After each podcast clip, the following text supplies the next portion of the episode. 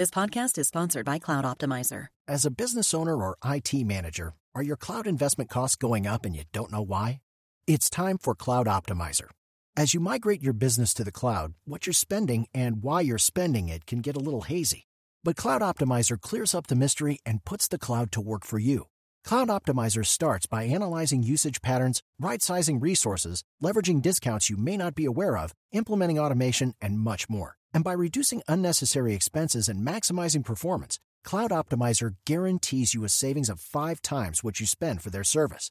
As you utilize cloud based services more and more, you don't have to lose sight or control of your spend. You can stay agile, streamline your costs, and optimize your performance, plus save significant money with Cloud Optimizer. Make the cloud work for you with Cloud Optimizer. Get a free assessment and find out how much you can save by going to cloudoptimizer.com. Go to cloudoptimizer.com for your free assessment. That's cloudoptimizer.com.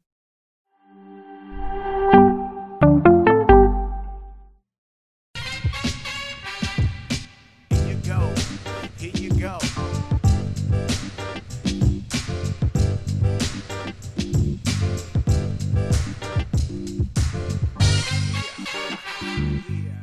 Megalomaniac. You know that word? Megalomaniac is the nothing personal word of the day. Today is Wednesday, August 25th, 2021. I want to define megalomaniac for you. A megalomaniac is a pathological egoist. That is someone with a psychological disorder with symptoms like delusions of grandeur and an obsession with power. Do you like that? We can also use the word megalomaniac more informally for people who behave as if they're convinced of their absolute power and greatness. Your garden variety ego maniac might be self centered, okay, and overconfident, definitely, but a little softy compared with the megalomaniac who wants to control the world. I'm not talking about me. I'm an egomaniac, I would say. I'm not a megalomaniac. Roger Goodell is a megalomaniac. I would assume he would acknowledge that fact. I don't know that being a megalomaniac is necessarily a negative. I don't know that I would use that in the pejorative sense. I don't think it's great. A megalomaniac narcissist. How about that? A mega narcissist. God, I've been accused of being so many things. I think I have narcissistic tendencies, actually.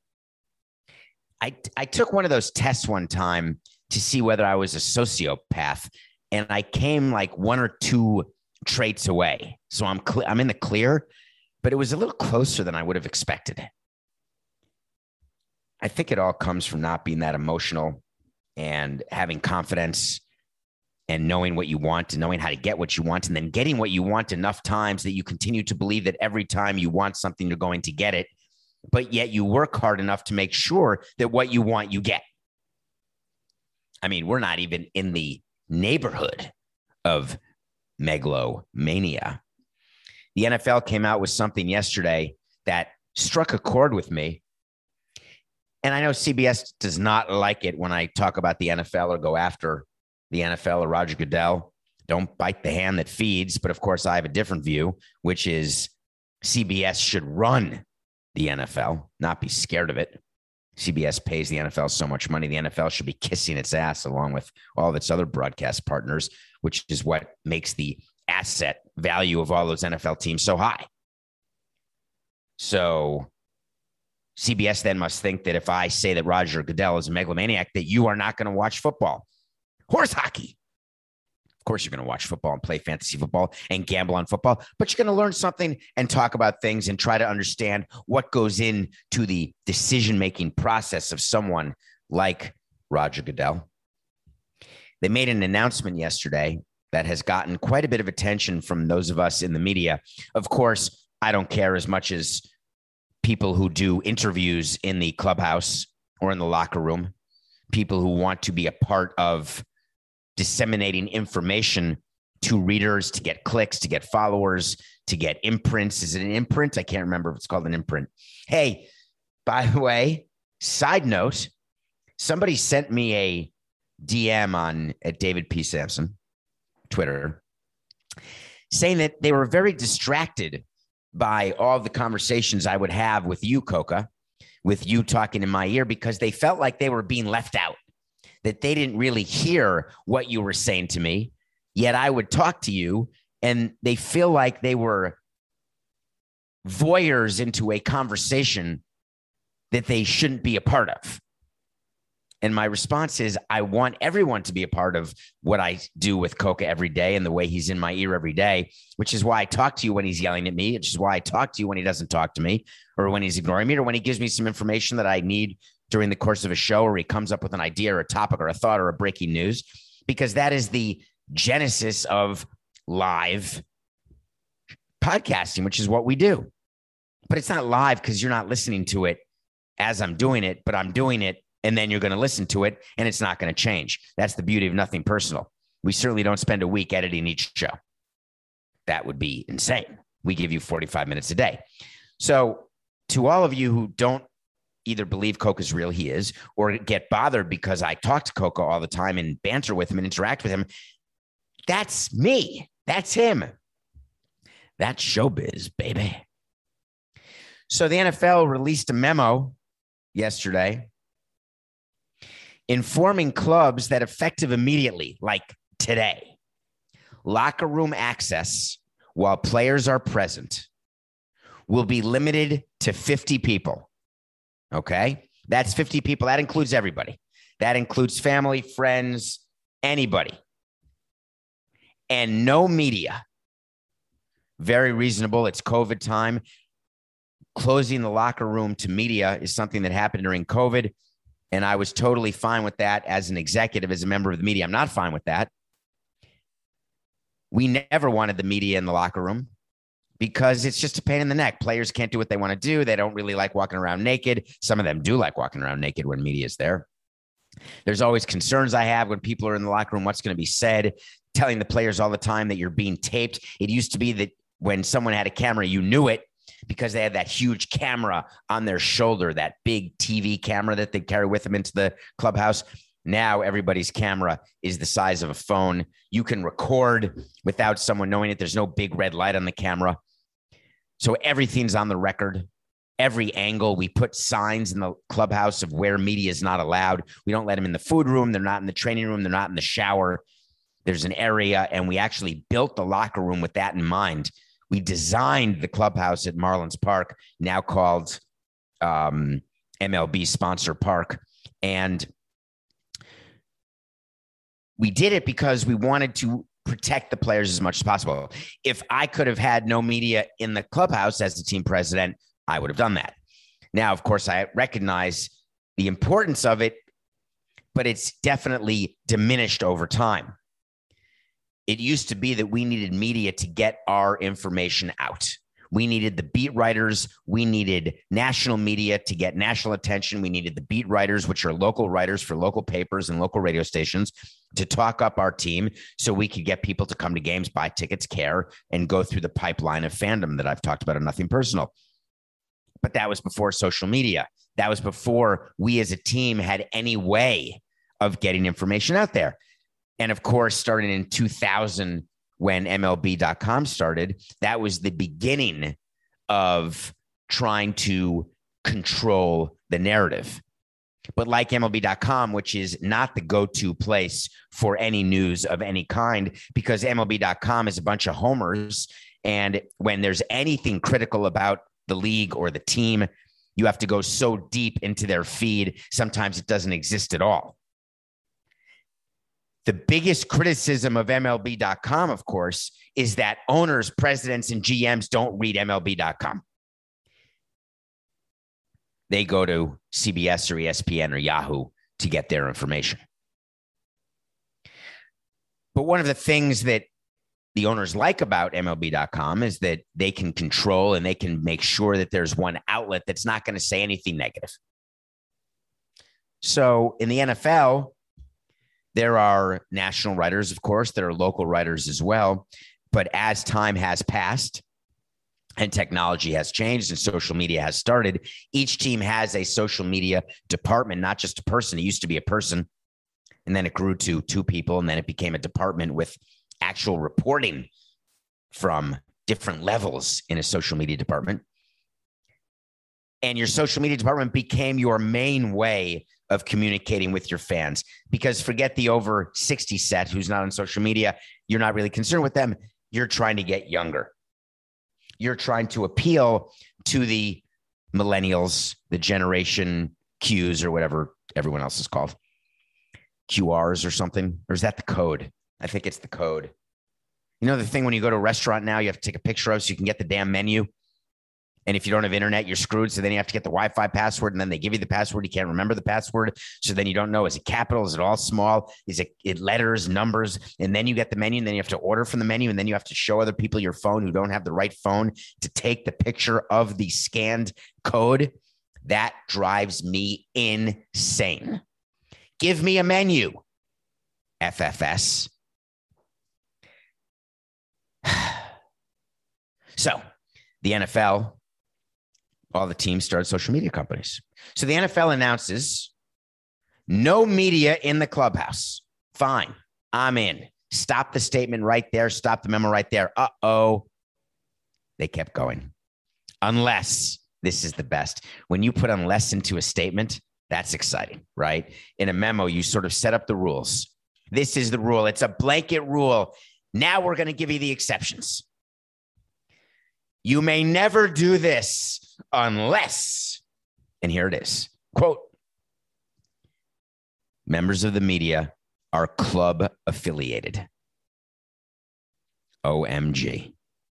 That's the equivalent of MLB closing the clubhouse to everybody except the MLB.com writers.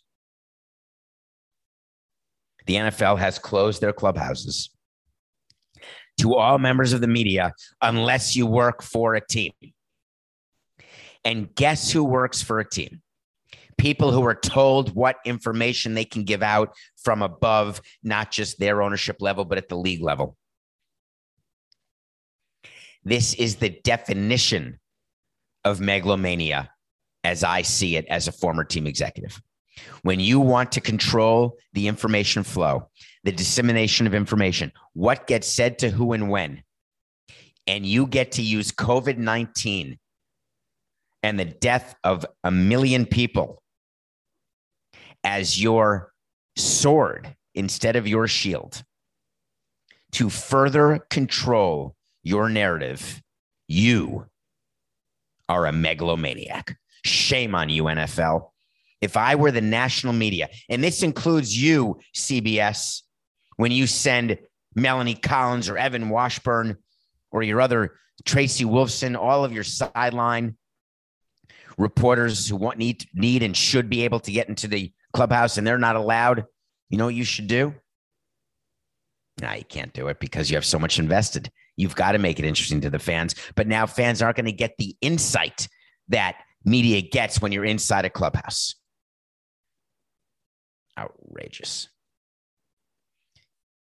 Coco, why are you telling me about Generation Z? I don't even know what you're talking about.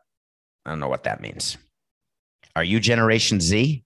Am I doing it again, talking to you, and no one can hear you talking back to me? All right, I'm going to move on. All right, Coca, someone asked us a question. You know what I want? I want to talk to Samson. So you want to talk to Samson. If you're new to Nothing Personal, and numbers say that many of you are, so thank you. Thank you for downloading, rating, reviewing. Coca wants to get to 2,000 reviews. He won't tell me why it matters, but on Apple, if you write a review, it counts for something towards some algorithm that I'm a pretty educated guy. I don't understand the algorithms that are used to rank or to do all the other things that I'm obsessed with. That said, please go and rate and review on Apple. You can ask questions in the review, and I, will do another mailbag episode at some point. Download, follow, tell your friends. But this is a segment that comes from a movie called Half Baked. Half Baked is a movie about getting stoned. Dave Chappelle's in it. There's a character in it named Samson. And everyone wants to talk to Samson. Why? Because he's got the Kush. He's got the Pineapple Express. Everybody wants to talk to Samson. So ask a question on Twitter at David P. Samson. You can follow me because I have fun getting in trouble with Coca and CBS and everyone else over things that I tweet. And ask a question. And here's the question you asked, and it's going to be an interesting one to talk about. Ready? Can you please explain the lawsuit between New York Knicks player Nerlens Noel and his agent, Rich Paul of Clutch Sports? Thank you for asking. I would like to explain this because this is a big story. You may never have heard of any of these people. That's funny, actually. Can there be a big story about a subject whose participants you've never heard of? Is it a bigger story that Ben Affleck is going engagement ring shopping for JLo? So Bennifer is going to become a thing after she's done with Bayrod? Or is it J Rod? I think this is a much bigger story. Rich Paul is a name you should have heard of. Rich Paul was made famous because he befriended LeBron James. He became in, LeBron James's circle, became LeBron James's agent. LeBron James's consigliere. And then he wanted more. So he started an agency called Clutch Sports, Clutch with a K. Clutch Sports signed a bunch of players, good players Anthony Davis, Ben Simmons. I think they have Trae Young. They really do have a, a bunch of good players. He's become a huge John Wall. Thank you, Coca. Lonzo Ball, Draymond Green. They've got a lot of players. Rich Paul wanted to be the Scott Boras of basketball. And what's interesting is that he may become the Scott Boras of basketball. And there is a lawsuit that indicates to me he is well on his way. What's the backstory? When you are an agent, you get players two ways. One, by word of mouth, meaning you've got a player already, LeBron James, who goes up to another player, Ben Simmons, and says, Hey, Ben, I've got a better agent for you than you have. Come be represented by Rich Paul. Then LeBron James gets a little stuppy, like a referral fee, just a tiny little something, something. Maybe it's a car or a boat or something else. And then that player signs. Or the agent himself meets the player when he's down in the outside the clubhouse after every game, when he's in the team hotel the team bar, when he goes out with his player and the player's friends and they start talking. And the agent says, I got a question. Are you being taken care of? Do you feel as though you are making as much money as you could be making because I can make you more? Just get rid of your agent and come to me. It's called poaching. Poaching is the biggest disease that that disease infested industry has. That is called agency. If you ask agents what they despise most about their business, it is poaching. And if you ask agents what is the one thing that they all do, it's called poaching baseball's a nightmare in that regard because you don't get paid as an agent a lot of money until your player makes arbitration and you start with that player when he's 18 years old in most cases sometimes younger. Don't tell anyone. Shh. Sometimes way younger. You've got to invest in that player. You've got to buy that player equipment. You've got to help that player become a man teach that player all sorts of things get him cleats and all sorts of other crap. And then hope that he's going to make it and then he makes it to arbitration you get 5% of a couple million dollars and eventually hopefully one of your guys signs a big long-term guaranteed contract there are players who have left their agents right before they sign a contract. There are players who have left their agents right before they go into arbitration. Why? Because they are promised love, attention, and above all, money. It is the three legged stool that agents use to poach love, attention. And the middle leg, the biggest, most important, more money. So Nerlens Noel was at a birthday party for Ben Simmons. And of course, Rich Paul said, This is an opportunity. Because, of course, he has to go because that's his player. So he goes to the birthday party. He sees Noel. Noel's about to sign a four year, $70 million contract with the Dallas Mavericks. And Rich Paul says, wait, stop in the name of love. Don't go breaking your heart because I'm going to try for you. And what I'm going to do for you is get you a max deal. Everyone gets max deals in the NBA. Why should you be left out? So Noel said, Really? That's amazing. Thank you. All right, I'm going to switch agents. He leaves his longtime agent, Happy Gilmore, and he joins Clutch Sports. There's no way that Happy Gilmore just came out of my mouth, Coca, because that's not the name of his old agent. Happy Gilmore is the production company uh, or the movie with Adam Sandler. It's Happy somebody. Is could it be Happy Walter? I don't know why that's in my mind. Happy Walters. Hell yeah, Coca. I was one S away on a random Wednesday morning. Not terrible. He calls up Happy and says, Hey, Happy, I'm not happy because you don't give me enough love and attention. And on top of that, I'm going to make more money. So here I go. He joins Rich Paul and the Paulettes. He ends up not getting a contract. He signs a one year deal, hoping to get the maximum the next year, gets hurt, ineffective, ends up signing another one year deal, yada, yada, yada. He never gets paid. Rich Paul, who likes Scott Boras, spends a lot of time with players who can make him the most money. And once those players get hurt or become ineffective, all of a sudden passes off the player to his minions. Noel is claiming that I could never get a return phone call from Rich Paul. He wouldn't even talk to me no more. Don't come around here no more. Is that what you're looking for? Stop. That's what Asians say when they realize that they cannot get a return on the investment. So Noel says, I don't understand why I can't get in touch, but because I'm missing offers. What does that mean? Noel got word that teams wanted to sign him, but they couldn't reach the agent. Therefore, they moved in a different direction and didn't sign him. Hockey? Do you know what happened if we couldn't reach a baseball player's agent who we really wanted to sign? Do you want to know what we'd do? Ready? Wait for it. Everyone sit down. Everyone breathe. We'd call the player directly. no way. You're telling me that no team could find Noel only through but for reaching Rich Paul? All these other teams with all these great executives, Daryl Morey couldn't figure out how to reach Noel directly.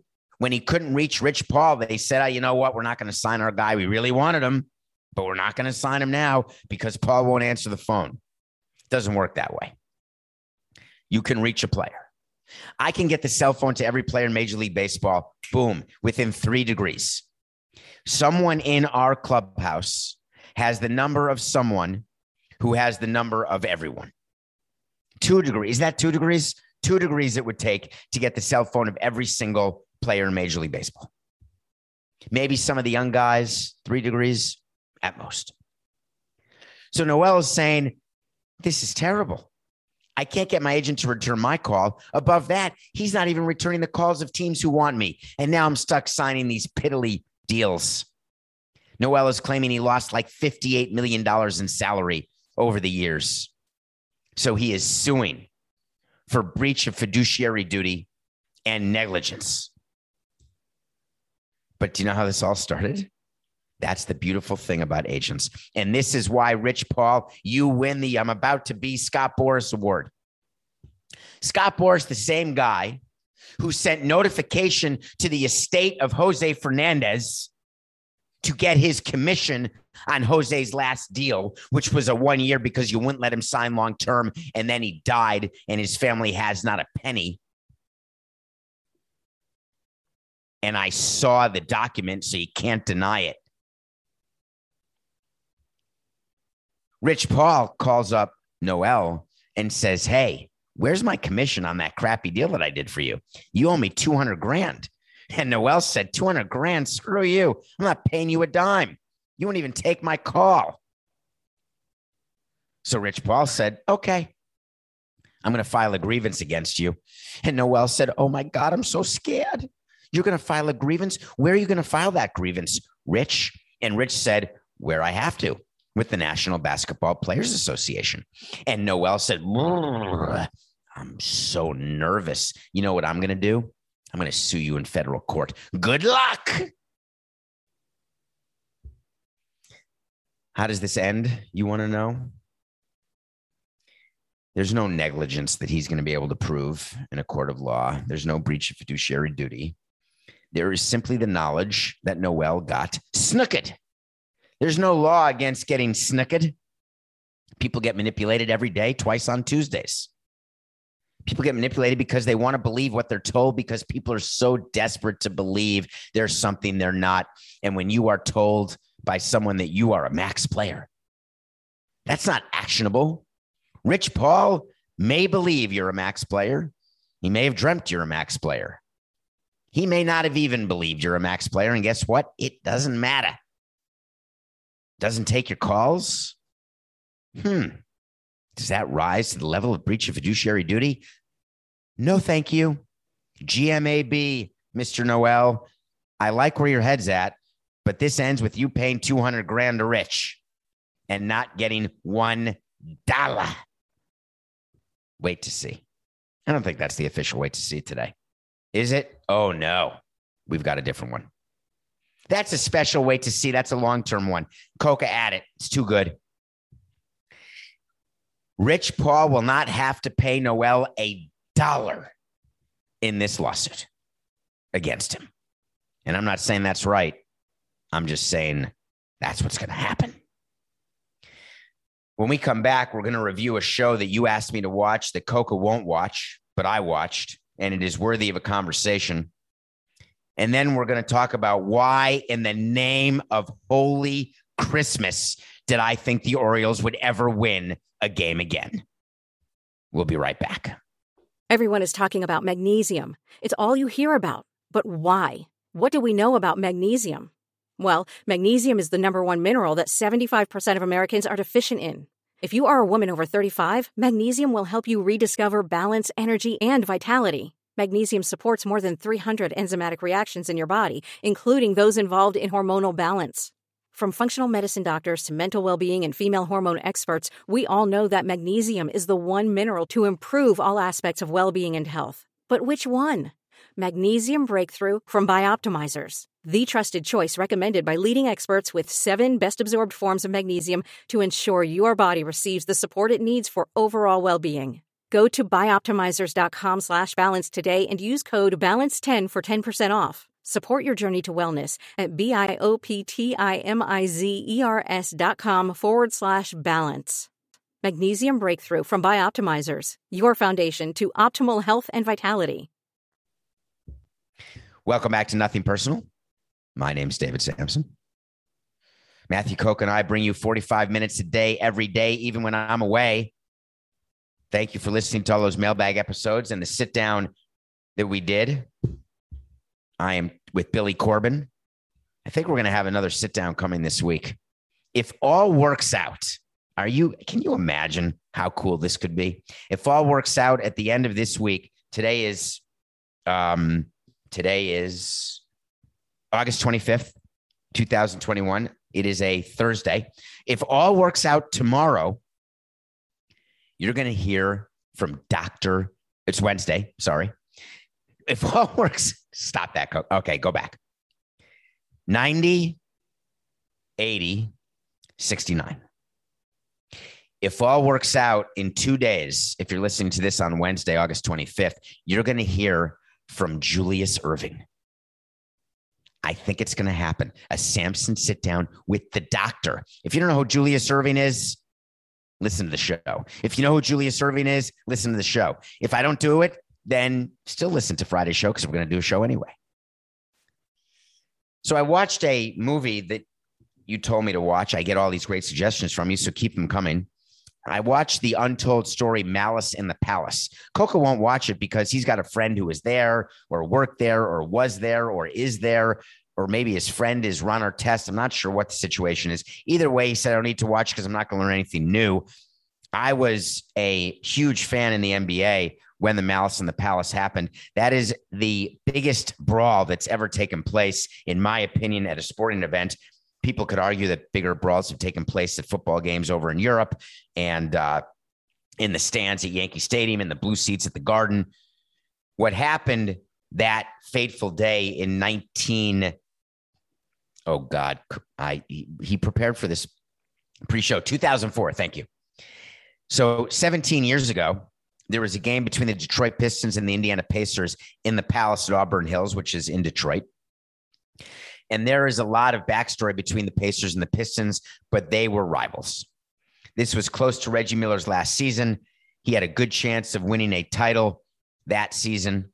They were trying to get through Detroit, and they had players like Jermaine O'Neal, who was a good player. They had Jackson, and they had Metta World Peace, who at that time was known as Ron Artest. Coached by Rick Carlisle, who is still well known. And the game is going on, and toward the end of the game, it's a blowout. The Pacers were made a statement in the regular season. It was a November game. They're beating the Pistons all of a sudden, Ron Artest fouls Ben Wallace, who was a, a the reigning champion and defensive player of the year, whatever the case may be. And Ben Wallace took exception to it. There was pushing and shoving.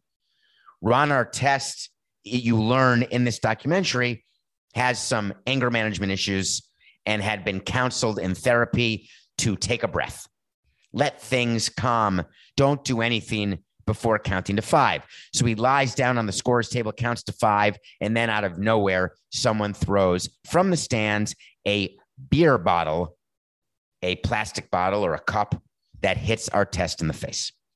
Artest goes into the stands famously and starts beating up a fan who, in theory, threw the cup. That led to Jermaine O'Neal coming to Ron Artest's assistance. And it led to the one thing that we tell our players no matter what is said to you, no matter what name you're called, no matter what item is thrown, a battery. People throw batteries, if you can believe that. There's no jail worse circumstance bad enough for someone who throws a battery at a player or anything at a player. In my opinion, you deserve to be violated every day for 20 years. But no matter what a fan does, you may not go into the stands. Period. As a president of a team, I have spoken to my players over the years and talked about that very thing because fans have cyber courage. That's new, where they'll say something online that is so obscene but they're protected by a screen. And fans in the stands will say things that are not original or funny, not like when I used to heckle, which I used to love to do, but I would never name call or throw anything. I would just comment on the reality of how bad a player was. But there are heckles that go on and there are comments that are said that are so offensive, that are so wrong that players want to beat the crap out of those fans. And we would say, listen, I get it. Believe me, but when you go into the stands, you are no longer a player. You are subject to civil rules and laws.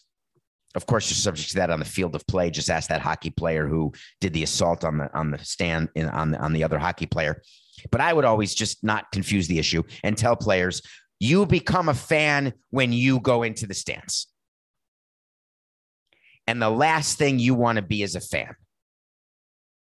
And the reason you don't want to be a fan is because other fans will not treat you like a fan. They will treat you like a player, and you are not going to react well. You do not want to be in the middle of any sort of altercation with fans ever. So the Detroit Pistons and Indiana Pacers were part of this malice at the palace. And they did a documentary talking about, well, there was more to it than that.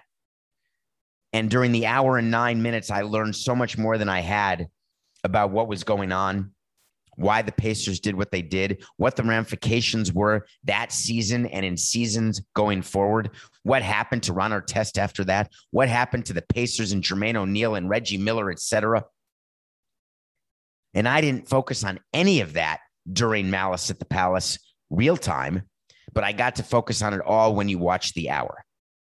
So I want you to watch the hour because you're going to learn something, but I want you to think about from a team's perspective as a president, I tell you that what Ron Artest did is inexcusable. What Jermaine O'Neal did, Stephen Jackson, all of those players. You cannot, and the reason the suspensions were so great, handed out by David Stern. One of the great lines of the documentary that I'm going to spoil is someone asked, What was the final vote to suspend Ron Artest for the rest of the season? And David Stern looked into the camera and said, one nothing. That's the power of a commissioner. The commissioner was trying to save the NBA from it was a nightmare. It made national news. It was the lead story on the national network. You just don't want that. And I was in the game at that time. And I remember watching that and not understanding. I'd only been in the game for five years at that time. And I and I remember thinking, you know, that is not ever going to be my team and we would talk about it with players that was you know off season i think this happened in november which would have been an off season right before the 05 season. And so by the time spring training starts it's months ago and it comes up just once in a while. But i remember that off season talking about it and just saying we want to protect against that. We need security. We want to make sure that our players don't do that. But spring training of 05 it became one of the things that i would talk about for the rest of my spring trainings when meeting with the team, talking about interacting with fans, interacting with police, interactions in general, and how players are targets and how players have to. They have to take the high road.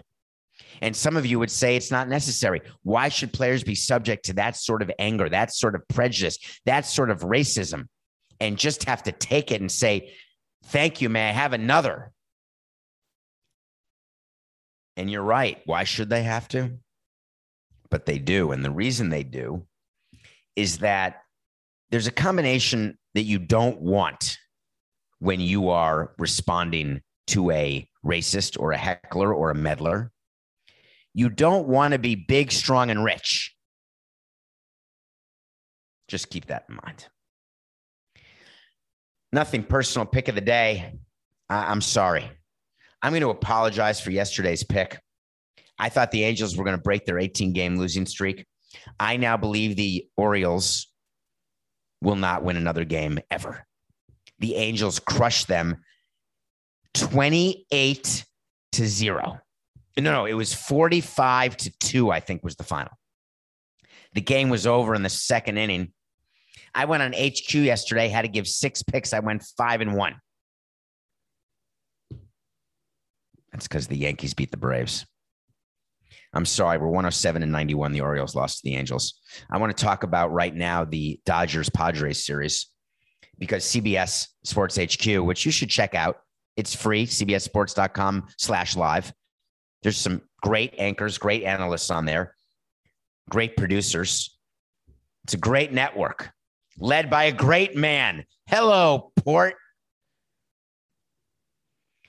Salary Drive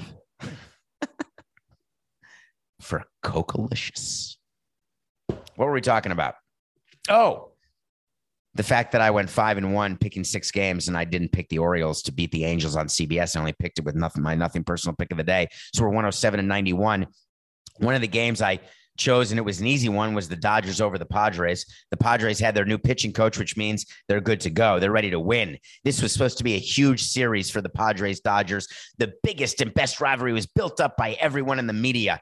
This is the rivalry in sports. Dodgers Padres.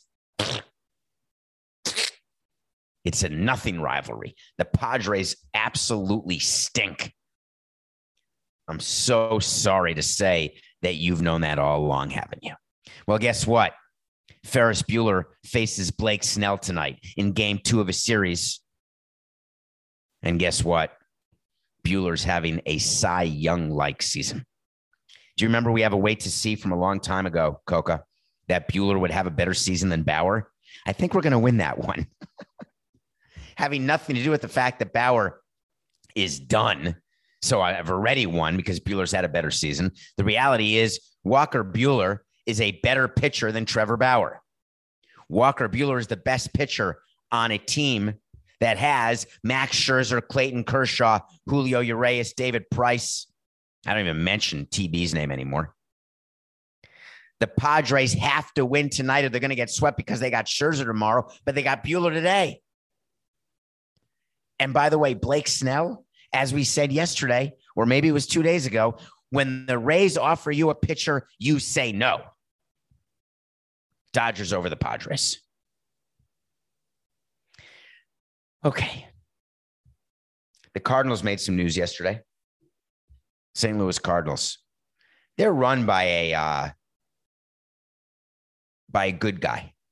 The owner is a guy named Bill DeWitt. He runs it with his son, who's the team president, named Bill DeWitt. One's a junior, one's a third, or one's a third and a junior, or a senior, or a junior. But there can't be a senior without. I don't know. There's two Bill DeWitts, and they're both good good people. The Cardinals have been hugely successful multiple World Series. They were willing to let Pujols go and ended up being right. They're difficult to work with because we were partners with them in spring training, but that was mostly because of Tony La Russa. The DeWitts never really paid attention to spring training. Although Bill DeWitt used to fly a helicopter in Jupiter and he would take his helicopter and land it on the back fields of our complex. And we'd be doing workouts, and I'd be out there, and I'd have like a clipboard and my phone, pretending I'm watching players and knowing what I'm looking at. And oh yeah, that guy's good. Who's that? Oh, that's Miguel Cabrera. That's one of your that's one of your best prospects. He's going to be up there. Oh yeah, look at him. That's how I first saw Giancarlo Stanton, actually. Of course, I knew we drafted him, and I was told that you know he could play football. He may not. We're gonna have to overpay him a little bit in the second round or whatever. And then you go the first spring training where he's on the minor league side, and everyone says, "Go look at that. Go look at Stanton." It was Mike Stanton at that time. You got to go look at him. Look at that body. Look at that power. Look at that swing. Oh my God! And I'd stand there saying, "Oh, that's that's awesome. Yes, yes, yes." And then, hey, DeWitt's here. And I'd go to our owner, Jeffrey. Hey, did you ever think about taking a helicopter from your place in Jupiter? And he'd laugh and say, No, I'll drive right down PGA Boulevard. So the Cardinals are good. They've won a bunch of World Series. They signed Yadi Molina to a one year, $10 million contract yesterday, an extension. There was a lot of talk. And you know, as a nothing personal veteran, my view of pillow contracts. You know, as a nothing personal veteran, that it is way better to pay someone to go away versus paying them to stay. It is way better to allow your superstar Hall of Fame player to leave than it is to keep him playing and paying him when he is no longer worthy of the pay. The Cardinals are giving Molina $10 million for a year. Molina is a Hall of Famer. Molina is one of the top, hmm, Pudge, bench, Fisk. I'm going to go Molina's in the top five all time catchers. With JT Realmuto having a chance to end up in the top five, but not there yet.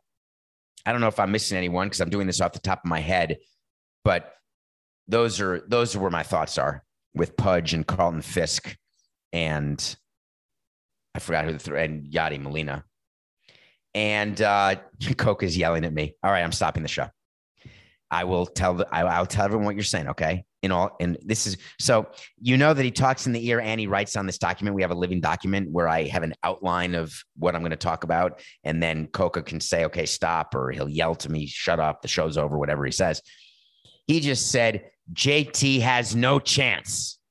What does he know? He's trying to tell me that Joe Mauer is a top five all time catcher. Yogi Berra is a top five all time catcher. Mike Piazza, maybe Buster Posey.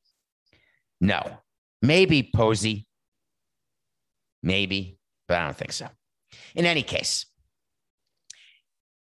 Yadier Molina gets $10 million from the Cardinals. The Cardinals are run by John Mozeliak, who is their general manager, president of baseball operations. And the Cardinals have a problem. They have a problem because they were supposed to win their division and they're not going to. They were supposed to make the playoffs and they're not going to. And they've been struggling a little bit because they have an ace named Jack Flaherty. Jack Flaherty's a 25 year old Cy Young candidate who was supposed to lead their rotation and has had a season of injuries, which is normal because we told you these pitchers were going to get injured because they were going from 60 games to 162 games, and that simply doesn't work. That's why the proliferation, of injuries has been so significant. So Jack Flaherty comes back off the injured list. And there was a thought, because he had two good starts, that he was going to help the Cardinals, who were four and a half games back of the wild card, and that they were going to overcome their early season malaise and make the playoffs. Well, Jack Flaherty left yesterday's game after two innings with shoulder tightness. That's it. Jack Flaherty's done. the Cardinals are done. So they decided they needed to announce the same day something good. And the fans were certainly happy that Molina's coming back for 10 million. It doesn't mean the Cardinals are going to be a better team next year with Molina.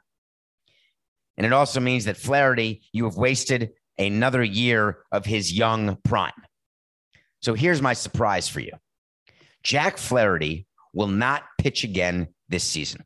I'm going to make that another wait to see because when you are at this time of the year, I hated in late August getting calls from the trainer about any sort of pitching injury. Any sort of IL stint by a pitcher at this time of year is generally a season ending injury. Because if you have to shut a guy down for two weeks and then start him up again, like Jacob DeGrom with the Mets is a great example. He's not going to throw again. He's not eligible to come off the IL until September 13th. You think the Mets are going to take the chance to bring DeGrom back on September 13th and let him pitch for two weeks when the Mets are ready out of it? It's not going to happen. DeGrom's done for the season.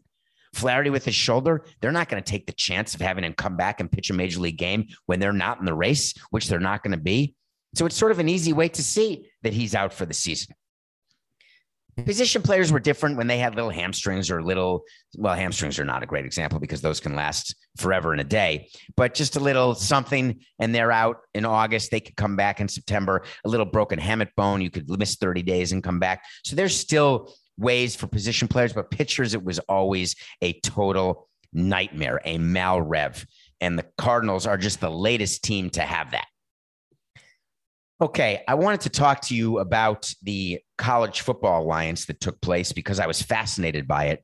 We don't have time today, but I'm going to tease that for another show like tomorrow. The ACC, Big Ten, and Pac 12 have formed an alliance. And I want to talk about why they did and what it means for college sports going forward, and whether or not this is a real alliance or if it's done to spite that SEC conference. Wait to see how that conversation goes. That's nothing personal for today. Remember, it's just business. This is nothing personal.